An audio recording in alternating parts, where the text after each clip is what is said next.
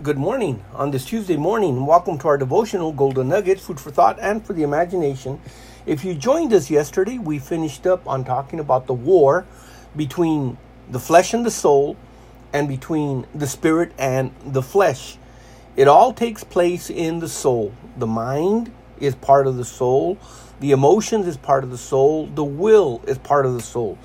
That is the part that has to be renewed and renovated according to Romans chapter 12 in verse number 2. And that is the part that is many times by Christians ignored. Yes, we are saved when the blood of Jesus washed us. We're forgiven of our sins.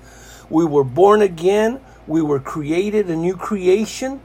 But we don't stay that way. We have to, on a daily basis, have the new man renewed. That means we grow.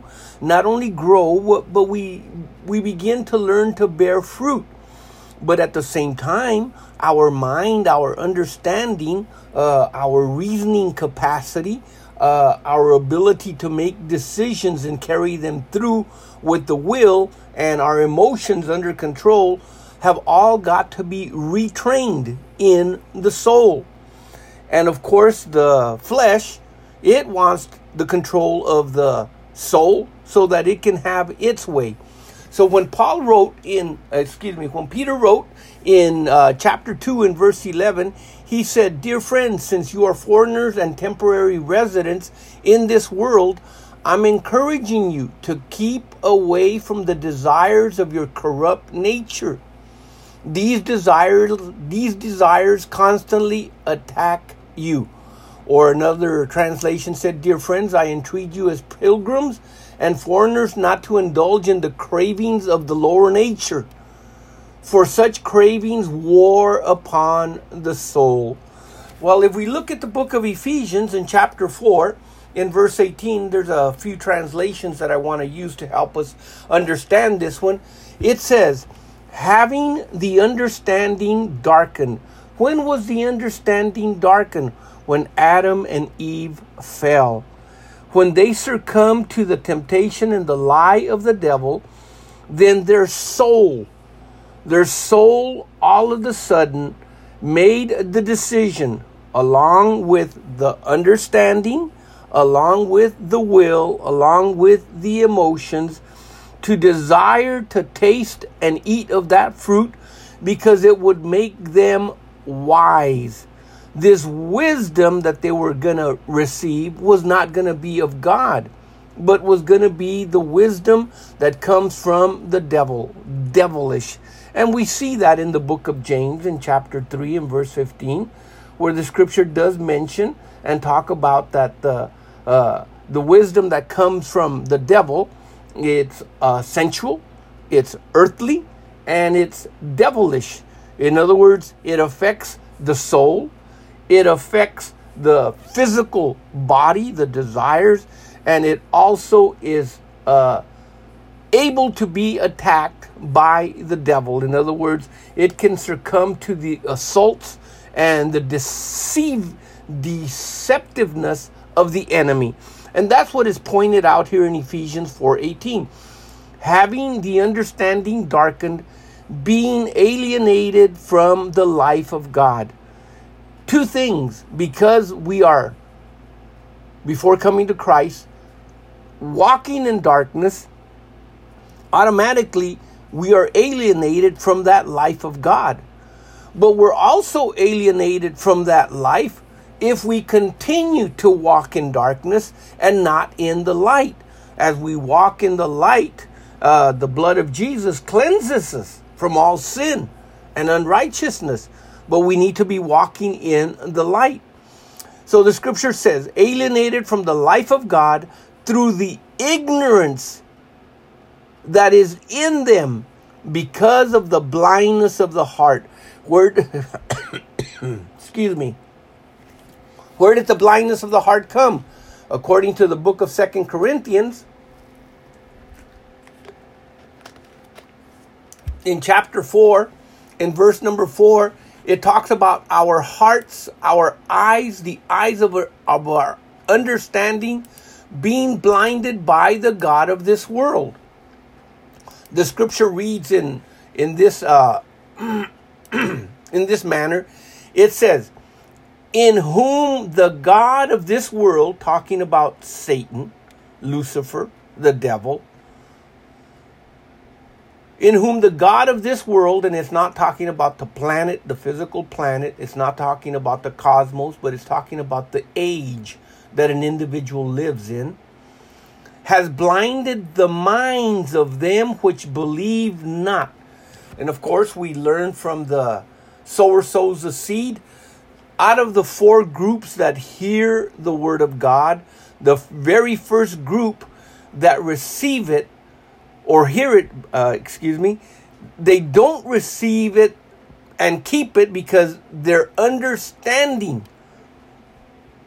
being darkened, they're not capable of receiving it. Therefore, it's just trampled by the wayside. It says, In whom the God of this world has blinded the minds of them that believe not, lest the light of the glorious gospel of Christ, who is the image of God, should shine unto them. For we preach not ourselves, but Christ Jesus the Lord, and ourselves your servant for Jesus' sake. So when we get back to Ephesians 4:18, another translation to help us understand, their minds are in the dark. Remember, he is the prince of darkness, not the prince of light and life.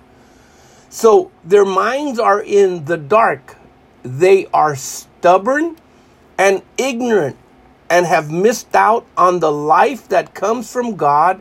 They no longer have any feeling about what is right. That's society today, both Christian and non Christian. Why do you say Christian, Pastor?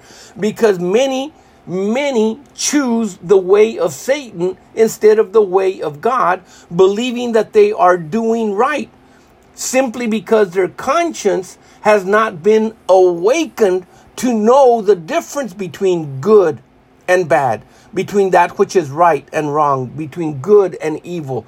Their mind is still in the dark. Why? Because they have not allowed the Word of God to penetrate the soul and begin to renew it and to change it. The spirit man inside them that has been born again wants to, is willing. But because of the flesh and because of the soul, then they become the dominant force in the life of a Christian instead of the Spirit of God being the dominant force that dictates, guides, and directs the decisions, the path, and the walk of a believer.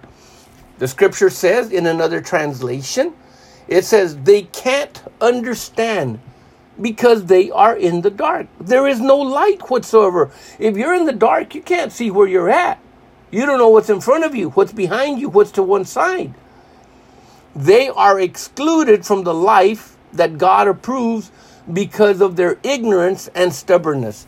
Now, another translation says their corrupt logic has been clouded by what? Has been clouded because their hearts are so far from God. Their blinded understanding and deep seated moral darkness keeps them from the true knowledge of God. And I want to emphasize here the true knowledge of God. There is a knowledge of God that comes from a book that can be erroneous, can be false, can be a lie, can be deceptive. But then there is the knowledge that comes from knowing Him personally in prayer, in worship, in times of meditation, in times of hardship and, and stress, where you know the peace of God that surpasses all understanding is garrisoning, is guarding and protecting your heart during that time. There is a difference. So let's look at it again. Their corrupt logic has been clouded because their hearts are so far from God. Their blinded understanding, remember, in whom the God of this world has blinded, their blinded understanding and deep seated moral darkness keeps them from the true knowledge of God. Deep moral darkness. That's why their acts, their acts are against God, forbidden by God, prohibited by God, but yet they accept them as normal. Why? Because they have no true knowledge. Their understanding in their soul has been darkened and, and or continues to be in the dark. Another translation says, with darkened understandings, having by reason of ignorance, which is deep seated in them, the insensibility of their moral nature, no share in the life which God gives. Now, to distinguish, and I want to just kind of introduce this today. Uh, it's going to take a little bit more time, so uh, we'll talk about it a little bit more on our next message. But the only way that you can expose a lie or deceit is with truth. You, you, you can't do it by outshouting somebody or by physically uh, trying to make them see the light. The only way is truth. now, in the world, they can get real philosophical, and you can probably go through entire college courses on what is truth. And they will give you everything philosophical from who knows when to who knows where. And yet, unless they have a knowledge, a working, living knowledge of God in their life, they have missed truth. Truth is according to their wisdom. Truth is according to their understanding, in whom the God of this world rules. He is the one that dictates what is true and what is not true. But the Word of God is the one that dictates what is true or not true. So if we look at three particular verses, there are more, but I'm just going to introduce three of them real quick. In the book of First John, eh, excuse me, in the book of John uh, 14, 6, John 14, 17, and John 17, 17, we are given a triangle, a perfect triangle of what is truth. And that triangle is Jesus is truth. The Spirit of God is truth. And the Word of God, the Bible, is truth. So if we want to know if something is truth or true, it has got to agree with what the Spirit of God says, with what the Bible says, and with who Jesus is. Like some may say, like the Antichrist spirit, they will say, well, we believe in Jesus, but we just don't believe that he came in the flesh. Well, that's contrary to the Word of God.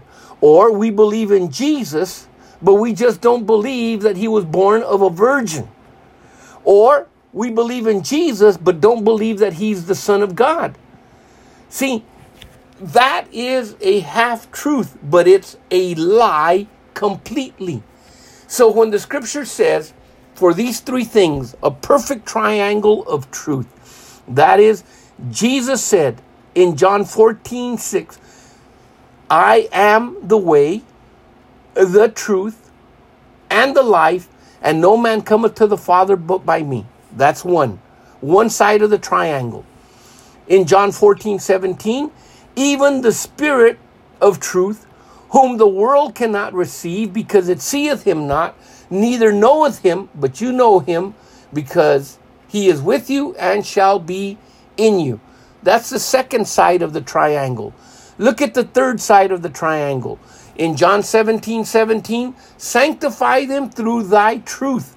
Thy word is truth. So here we see a perfect example in the scripture of how to combat a lie, how to come against the deceptiveness and protect yourself against the deceitfulness of the enemy. Just use the little triangle and put whatever it is in there. Does it correspond to Christ? Does it agree with Him? Does it correspond according to what the Spirit of God is saying? And does it meet the standard of agreeing with the Word of God? Then and only then can we identify what has been done as truth. It doesn't matter how the devil imitates everything that God does we have to apply the standard of truth to it in order to know if we are being deceived or not being deceived. Our understanding can be clouded by simply what we see, what we hear, what we feel, but yet it may not agree with the written word of God, with what the Spirit of God is saying, and with who and what Jesus is today. Well, consider this food for thought and for the imagination. Join us on Wednesday when we continue along these lines. But until then, keep looking up. Our Redeemer and redemption draweth near. The Lord fully and richly bless you in Jesus' name. Amen.